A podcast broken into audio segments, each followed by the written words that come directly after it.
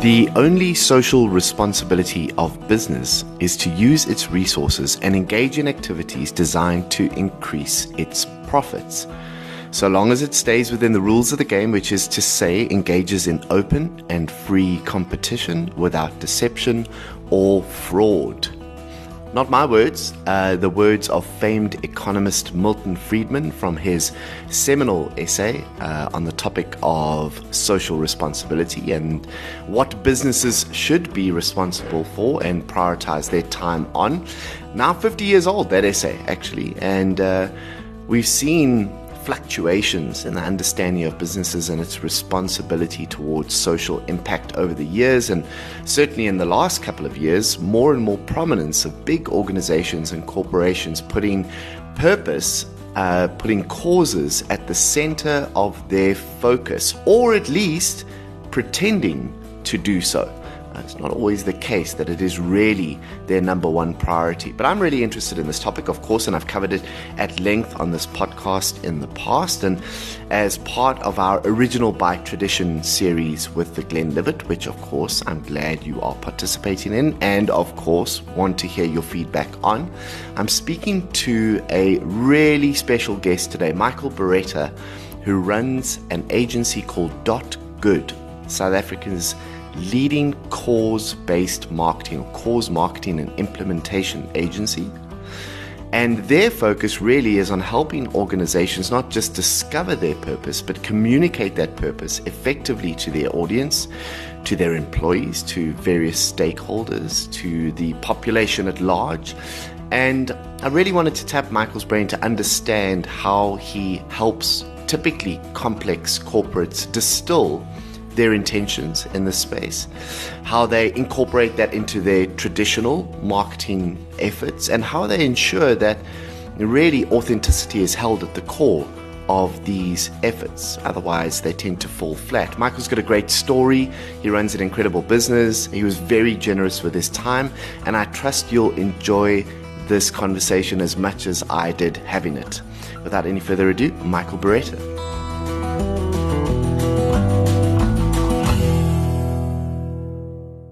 Okay, Michael, thank you so much for taking time out of what I'm sure is a busy week to chat to me about Dot Good and a number of other things. There's this old adage in entrepreneurship that if you if you can solve a problem for yourself and you can build a business out of it, maybe you'll solve problems for other people. But you did something slightly different. You found your purpose or you tell the story of exploring and and in so doing finding your for lack of a better phrase your why and then building a business around that. So maybe I can tee you up with that as a, as a start and hear a little bit more about where the idea for Dot Good came about and what has happened since then. Yeah, amazing. Thanks for having me, Mike. Really, really sure. appreciate it. Um, it's so interesting that you say that. And people ask me if I think I'm an entrepreneur, and I'm like, no, I'm just someone that's really passionate. And that's kind of how the way that I make money came to life quite a long story, but I'll try and keep it as, as short as possible. Um, I was headhunted by the Creative Counsel, which, as many of the viewers may know, was one of the biggest brand activation agencies in Africa, to yeah. come and work up uh, here in Joburg. And I used to travel quite a lot for business, but I, I never really kind of got entrenched in Joburg. And what struck me was how much litter just really goes unnoticed in the city. And it kind of grated me at a fundamental level. And this was kind of almost a decade ago. So it's mm. definitely got worse since then, unfortunately. Mm. Um, and I really wanted to do something about it and to make South Africa a cleaner place because litter is not just about environmental issues. It's about sure. uh, social psyche, I think, uh, yeah. much deeper than, than just environment. And at the time, we were working on Nokia, which was uh, in its heyday as well. And they had an ambassador by the name of Dave Greer, uh, mm. and he did this mm. incredible journey for a charity called Miles for Smiles, where he ran a marathon uh, along the coastline of South Africa. And he did a little agency lunch, and I was just super inspired by his stories and moved by what he was saying and by how he kind of like put himself through all this physical adversity to make uh, what he felt passionate uh, about come to life. So I thought, why don't I do this? Combine this idea of making South Africa a cleaner place with kind of this inspiration of cleaning up the coastline of South Africa. So I developed mm, this mm. campaign called Trekking for Trash, and I quit my job uh, and I sold my car, and we walked for seven months collecting litter every day, myself and uh, a trekking partner, Camilla Howard, and we engaged with communities and taught them about recycling and placed recycling depots and created awareness of, of inland and, and coastal litter uh, along the way. And I think through this journey, I realized that it is possible to build brands drive sales and do good all at the same time. And now decade on, that's uh, where we are, and Dot Good has been thriving ever since. Uh, Mike, I mean, you speak to South Africans every day who recognize issues around them. As you said, like trash is a good example of that. It's a, as you said, it's a social cycle. It's a representation of our level of self-respect and accountability. It's all of these things what makes one person get up, sell their car, and go on this incredible journey to affect change when a lot of other people just look past it or hope that somebody else will fix it for them? Um, well, I mean, maybe there was something behind that. Is there something early on in your life that sparked that kind of activist instinct? Yeah, I, you know, I think my parents set a great example. They are like very activist in the environmental space. Like even before mm. when Cape Town had their droughts, they would shower with a bucket underneath themselves, and that would go into the garden. And they had um, their own little veggie patch, and everything that comes into the house is checked: is it recyclable? Isn't recyclable? Mm. And uh, we were privileged enough to to be able to go to the coast often, and I think through that I learned an appreciation for nature and, and the environment. And I think that that was kind of the springboard that that took me into trekking for trash and then into dot good and, and we now work in various different aspects of social impact. So it's it's not just environmental anymore. And, and I'm sure uh, a lot of listeners will be aware that South Africa has so many challenges, be it from employment to literacy to women abuse. I mean, I think it, this country must have the longest list of challenges, and nothing will change unless people like us, because I know that you're a massive fan of South Africa as well, stand up, be counted, and say, this is this is who I am and this is what I, am proud of and, and, this is how I want South Africa to be better. And, and brands are doing that, which I think is, is yeah. kind of so cool. And I, I think this is why our agency does flourish is because they are seeing that private entities, be it an individual or an organization, actually have the ability to make change, to do, and that can be from a kind of a micro space where around your kind of shop that you own in a, in a township or in a, a village or whatever you, you want to make change in that space or on a macro level, like a big corporate, like a bank or a retailer or whatever. And I think that as South Africans, through and through, we are proud, passionate, and resilient. And I think the riots are a perfect example of that recently, how people stand up and say, this is not how I want to be perceived, or this is not how I want to live. So, Mike, you, you referred to the agency, and, and we're talking about Dot Good. Dot Good is a cause marketing focused agency, and you know people that are listening to the podcast might be familiar with that phrase and, and familiar with some of what we spoke. You know, brands that are focused around social impact. But it would be fair to say that there's a, a little bit of cynicism around that concept in the world at the moment. Brands that are attempting to take on a cause or stand up for a cause, but sometimes it seems a little bit disingenuous or you know sort of window dressing rather than a sincere commitment to changing the environment or community or setting that they operate in. So tell me how cause marketing in its best form is different from some of the greenwashing and woke washing or whatever it is that we want to call it that we've seen brands do in a fairly opportunistic way in recent times. Yeah, so I think I'm going to be a little bit controversial here and say please that, that I like I'm not anti greenwashing. Yes, you want to be authentic, you want to be true to what you stand for, but I think the greenwashing comes from the knowledge that this organization should be doing something better. And I okay. think okay. by knowing is the first step to getting there. Yeah, not so much about a, a malicious intent, but rather just a, a not deep enough understanding of what it actually means. Is that is that fair to say? Yeah, I think 100%. And a pressure coming from somewhere.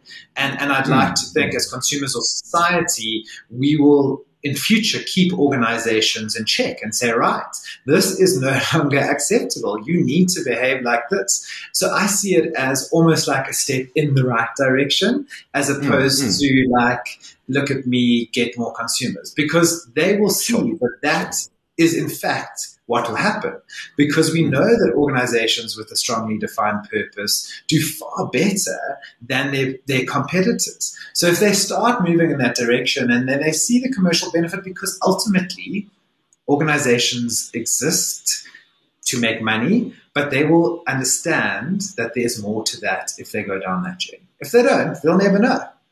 And so I'm not completely against greenwashing, but I think going back to your question uh, about cause marketing. So cause marketing is generally driven from from um, the marketing department. So there is restrictions in terms of promotional periods because that's how the marketing calendar works. There'll be a set mm-hmm. budget that needs to be divided by a series of, of different quarters.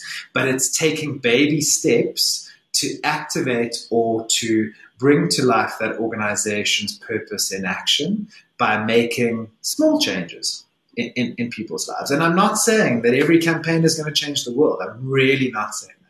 But mm, mm. the more brands see that they can create relationships with their consumers that are mutually beneficial, the better for both parties. I hope that answered your question. Yeah, sure. And I think it's a much broader definition or understanding or proposal for what cause based marketing could be rather than the simplistic way of thinking about just impact led advertising necessarily or whatever it might be that we tend to narrow uh, these definitions down to. The skeptic in me, though, wants to kind of dig deeper into your conversation around us knowing that organizations that are led by a purpose doing better. And my instincts are that that might be true, but that purpose is not always magnanimous. Sometimes that purpose is make as much money at the expense of people as possible, um, and and so it's not always a it's not always a purpose that we can aspire to or support.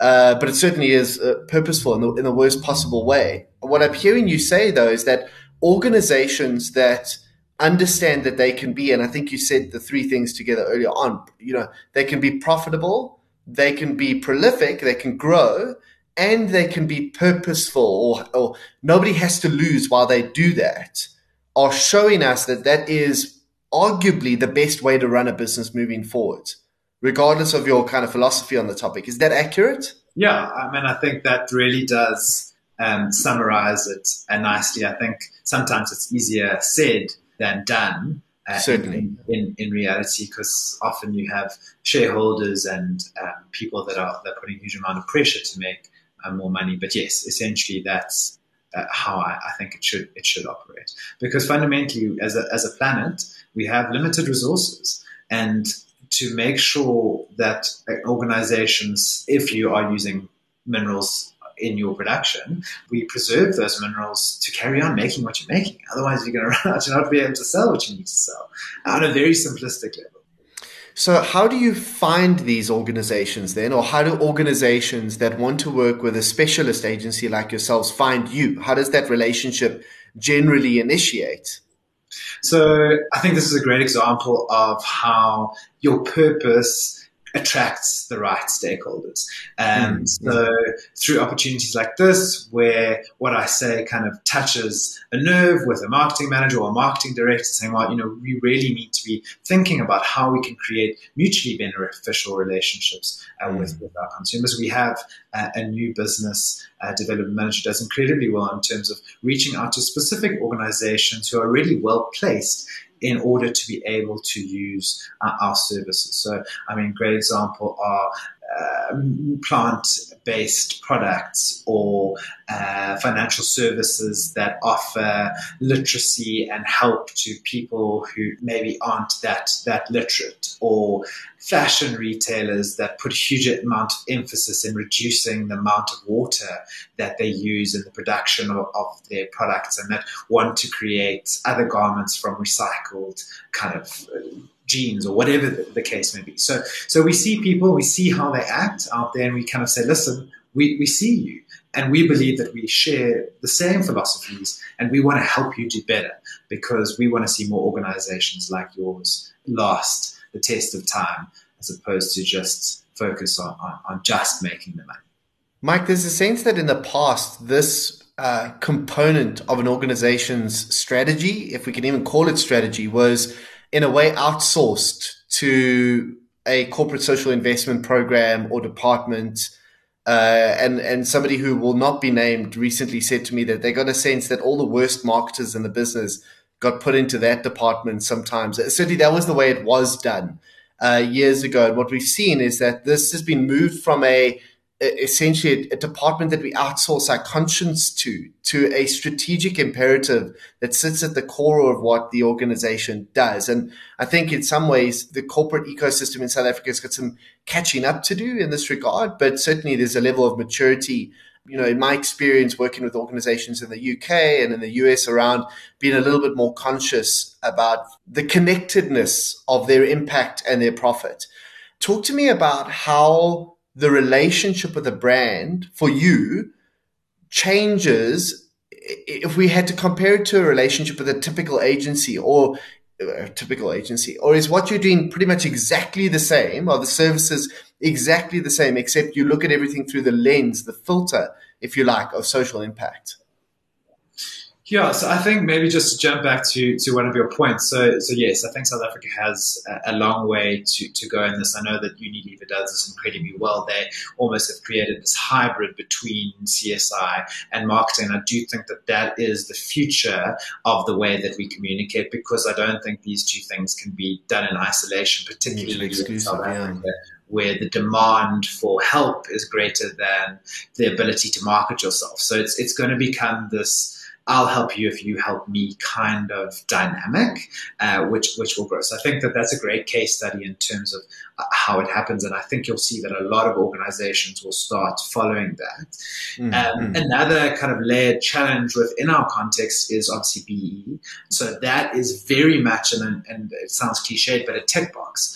Um, so I think people are looking just in some instances uh, just to kind of tick those boxes.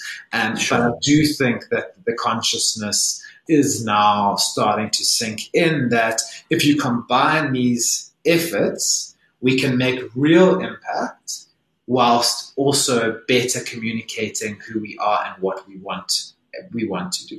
Um, and I think sometimes that's easier with brands that their consumers could be their beneficiaries because then that's almost like a, a no-brainer. So some FMCG products that, that kind of sell to the bottom end of the market, very easy for them to create spaces and places that not only uplift, but also communicate.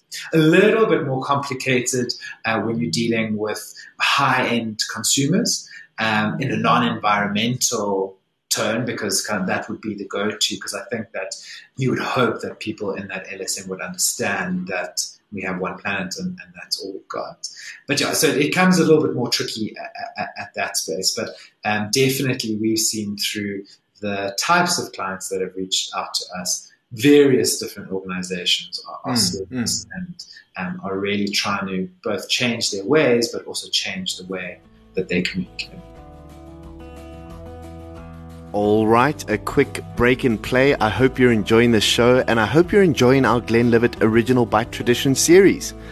A wise man once said, We are what we repeatedly do. Excellence then is not an act, but a habit. For me, this is what being the original is really all about. It's a mindset, it's forward looking, it's progressive, it's about not backing down to conformity or accepting mediocrity. It's about questioning norms, breaking assumptions. It's in the way that we combine resources creatively and use our talents in ways other people hadn't imagined. Ultimately, originality is really about people who are determined to do things on their own terms, redefining the way that we think about things like culture and success and achievement in the process. Originality is all about how we draw on our roots and show up winning again and again and again. A big thank you again from me to the team at Glenlivet for making these conversations possible.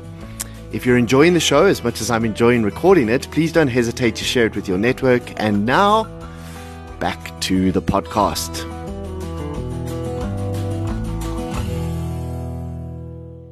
There's this ongoing probably for too long burning platform around the topic of measurement in the marketing space and the you know ascertaining the the efficacy of spend and making sure that we can be accountable to senior stakeholders for the work that we do in this space and via various channels. Now, I'm sure that measurement comes up uh, almost immediately in the conversation around cause marketing and, and marketing that is intended to have some sort of social impact, positive social impact. And I was shocked when I dived deeper into the world of, of social impact and social enterprises to understand just how mature the conversation around measurement is in the social impact world compared to the kind of traditional capitalist world. And I'm like, this is yeah. bizarre. Like yeah. these people are doing really great work and are spending 30% of their time having to report back to funders with these incredibly mature uh, measurement capabilities.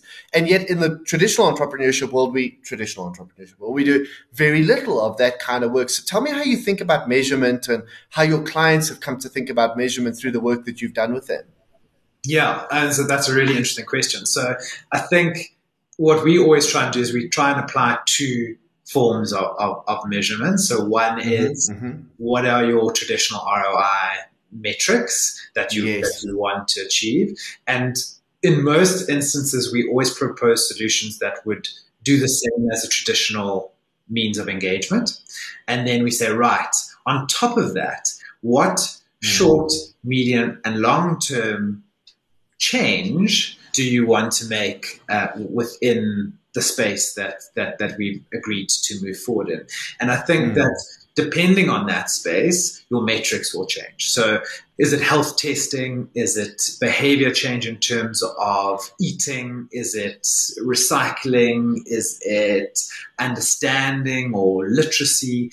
And obviously, it's, it's quite easy in terms of the first point of contact is how many people how many people have you done this with? Um, sure. But then also, you're right, it is incredibly sophisticated in terms of how much further you can take that. So, mm. um, what were the perceptions of, for example, a recycling project in terms of the cleaner environment? Tying back to our original discussion, uh, did crime reduce in that area because it was kept tidy and there was less graffiti and there were less bro- broken windows? Like, what are the other ripple effects that were seen from this engagement? And what we like to do as an agency is set those metrics or those uh, sometimes quite soft things upfront and measure and track that so that we can can report. And then at the end of any campaign or engagement, we would say, right, what worked, what didn't work, mm. how can we do this better? And and again, we then wear the two hats. How do we reach more people from a marketing perspective, and how do we help more people from an mm. impact perspective as well? Yeah, I love I love thinking about the combination of those two together. So in my in my experience running an agency, Michael, there were very rare occasions, maybe two that I can remember, where we decided not to work with a client right up front. But it was pretty drastic. it took it took quite something for me to go. I don't know if I could sleep at night, knowing that I'm promoting this person's business because uh, we promoted some interesting businesses. I imagine that and maybe uh, correct me if I'm wrong here. Maybe, I mean, maybe part of your the reason you exist as an agency is to help organizations discover their opportunity to make change, even if they aren't uh, 100% focused on that imperative from the beginning. But how carefully do you select the clients you work with? You spoke about your business development manager's commitment to seeking out those types of relationships. Like, what is the profile I guess, for the ideal client for a for a cause marketing business? Um, yes, we have said no. Uh, we always say no politely. Um, also, uh, we've said no to some of the NGOs that do fantastic work, but can't necessarily leverage the impact that we can give them.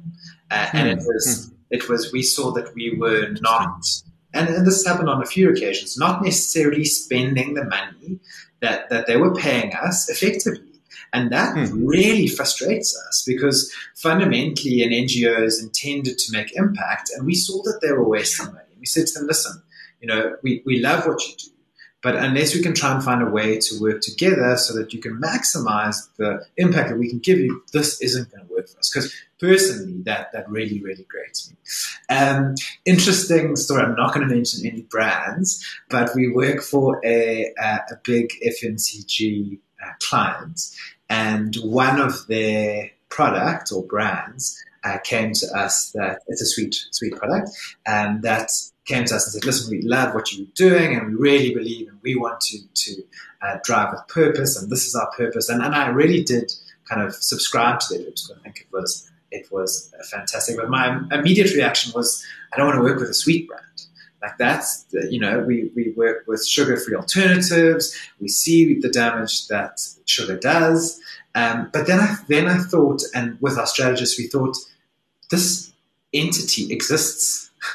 It's here, right? We, we can't change that. But maybe we can change the way that they think or the way mm. that they mm. engage. So we mm. developed a strategy that we believe helped them to, firstly, I think, use less plastic or more recyclable plastic. And then also uh, to help create kindness in the world um, through incentive and reward. So it's it's it is a very thin line, and, and I and I think that as an agency we need to be very careful about who we choose to take on board because it essentially our reputation that's on the line by saying yes uh, to a client that we don't believe truly subscribes um, to a purpose and, and, wants to make the world a, a better place. Because in this country there are so many that do and are vested so rather choose to work with them. Mike, we spoke on the phone, must be about two months ago now, maybe even further back than that. It's a terrifying thought.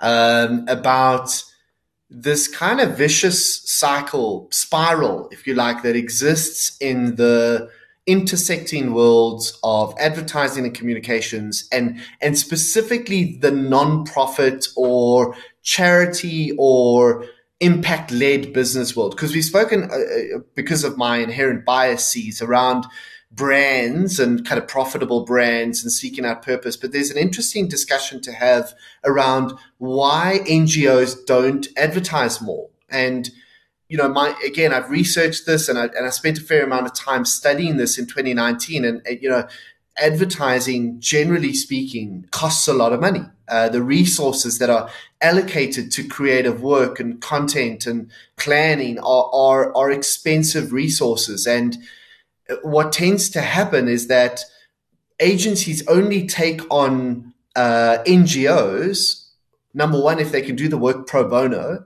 Uh, and generally speaking, that's because they want to win awards from it. Not, you know, not always, but often. And second of all, they take them on only if they're like those really big names, you know, like Doctors Without Borders or the World Wildlife Fund or these massive NGOs that just by virtue of their momentum, they're, they're juggernauts of, of kind of brand success already. And, and what happens is a lot of a lot of NGOs or purpose-led organizations that then do want to invest in marketing or advertising can only really afford substandard help or substandard resources. So they get a bad product, and what they start to believe is that advertising doesn't work for them right? And they and then it kind of perpetuates this myth and so on and so forth. And you know, we we we sort of tackled, and when I say we, I mean my cohort as part of my master's program try to solve this problem in our thinking was how can we get impact led organizations to think differently about advertising? And how can we get advertisers to think differently about impact led organizations as clients? And obviously the problem in the middle is resources is money. Talk to me a little bit about how you have not addressed or solved, but but how you kind of helped impact led organizations and NGOs think about marketing and advertising in a different way. Yeah, I mean, I love that you called it impact organizations and not for profits, and I think we did chat about that in, in our in our telephone conversation because that's mm. really how uh, these organizations need to start viewing themselves. I mean, putting a non in your name is almost like creating a self-fulfilling prophecy to fail.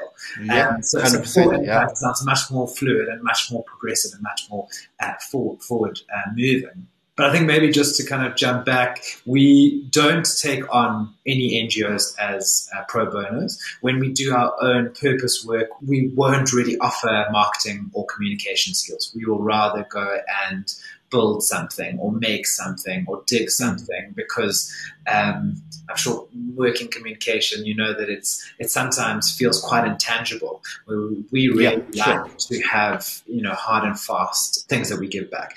And our agency is slightly different in terms of the fact that it's a below the line agency. So we specialize in behavior change and, and one-on-one engagement in terms mm-hmm. of delivering results. So where I think that an agency such as ours is very different to an above the line agency where you're putting out a campaign and you're hoping that someone is going to respond to that messaging in a way that it was intended to do, our agency really sets clear metrics. And I'll use a great HIV AIDS testing program that we ran for Anova Health a while ago. They said, right, we need to test X hundred thousand of men for HIV and mm-hmm. AIDS mm-hmm. Uh, in these areas, come up with a campaign or platform that does this. And we came up with this idea of these kind of semi-permanent pop-up stores based on the idea that these guys really don't like the tents on the side of the road. They really don't like going to the clinic. They don't like standing in queues with, with women. And we put yeah. these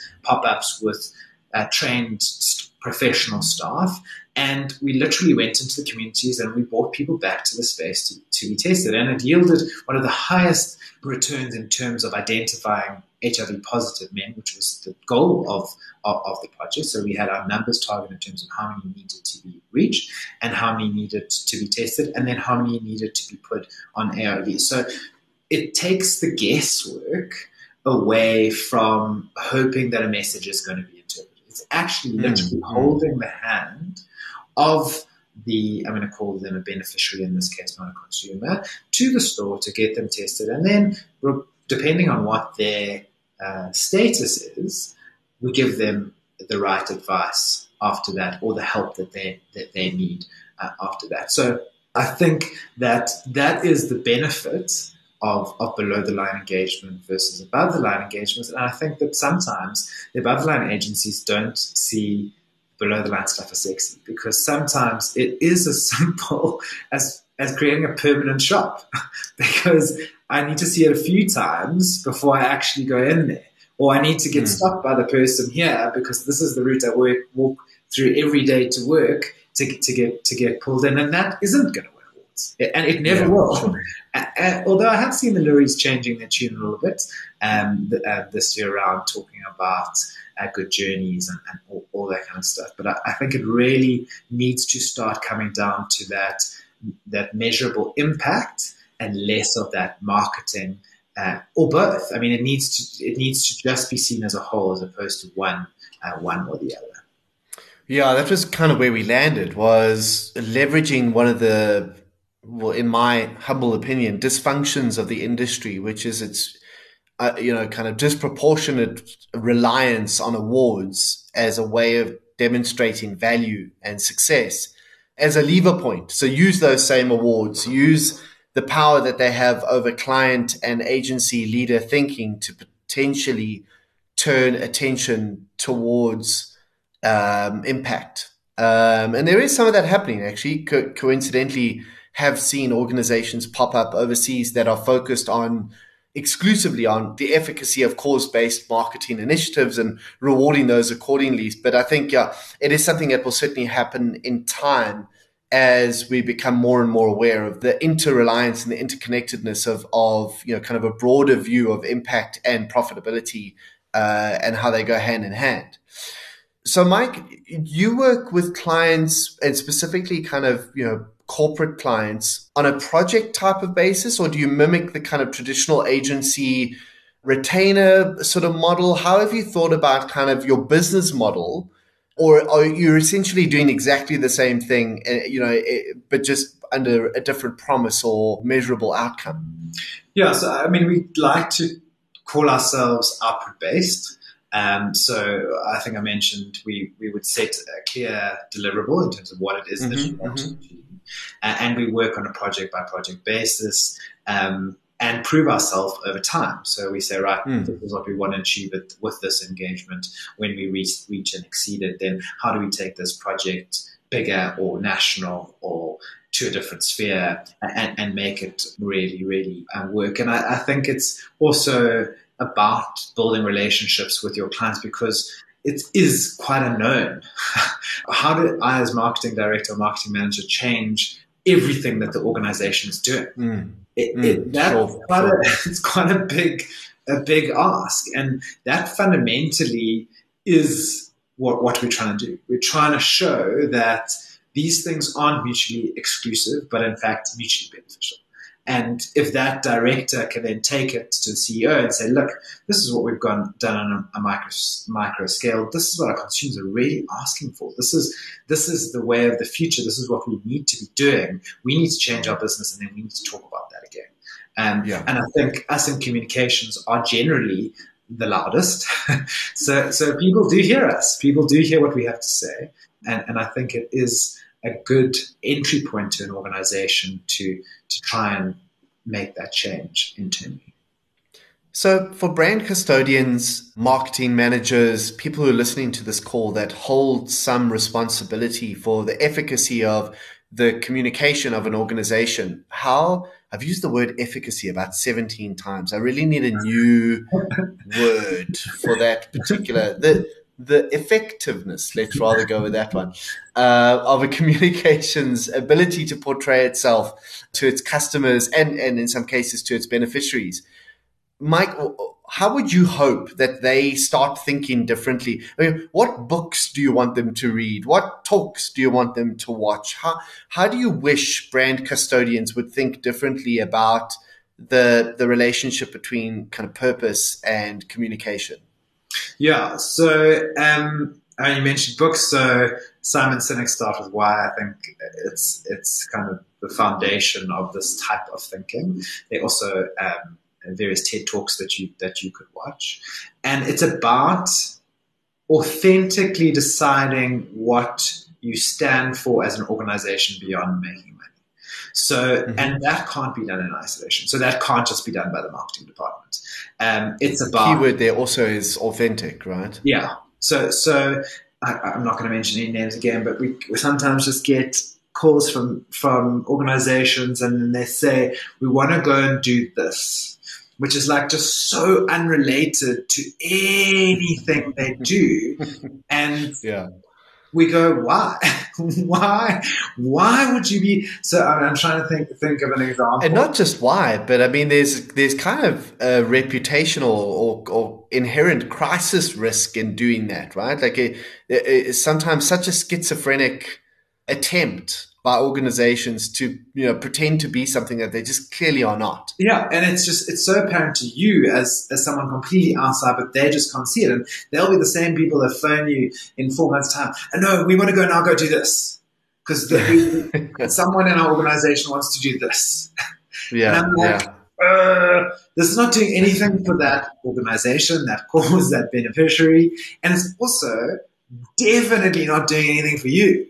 Um, yeah, so it's, it's, it's, about it's about adding value in a space or place that you can that also adds value to who you are as an entity. And I think that that it really personifies that that that relationship. So it needs to be mutually beneficial because if it isn't, the next person who moves in is going to say, "Oh no, no, uh, my aunt went um, to this orphanage and it was really cute, and we need to go and give money to that."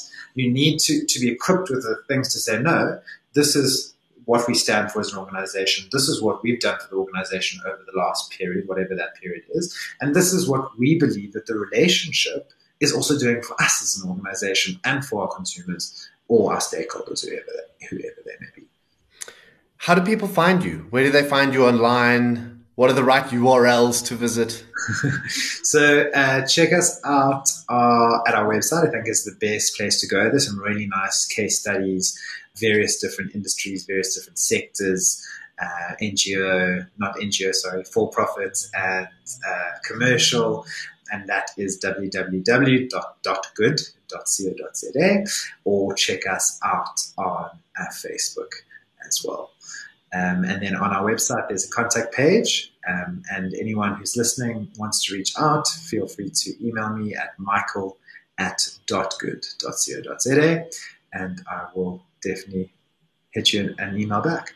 That is amazing, Michael. Thanks so much. Thanks for the work that you're doing. Thanks not just for the work that you're doing, but also the lessons, hopefully, that you're imparting uh, I think a key point out of today's conversation is that it's not always around finding the perfect opportunity or the perfect client to do this work with, but sometimes it's about changing mindsets and changing priorities in a in a subtle, caring, and you know, kind of non-invasive way. Uh, and and in so doing, that's often where the you know the longest or most meaningful impacts often are.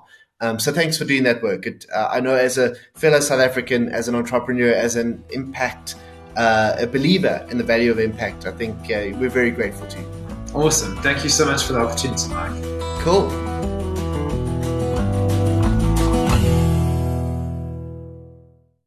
You've been listening to the One Eyed Man podcast.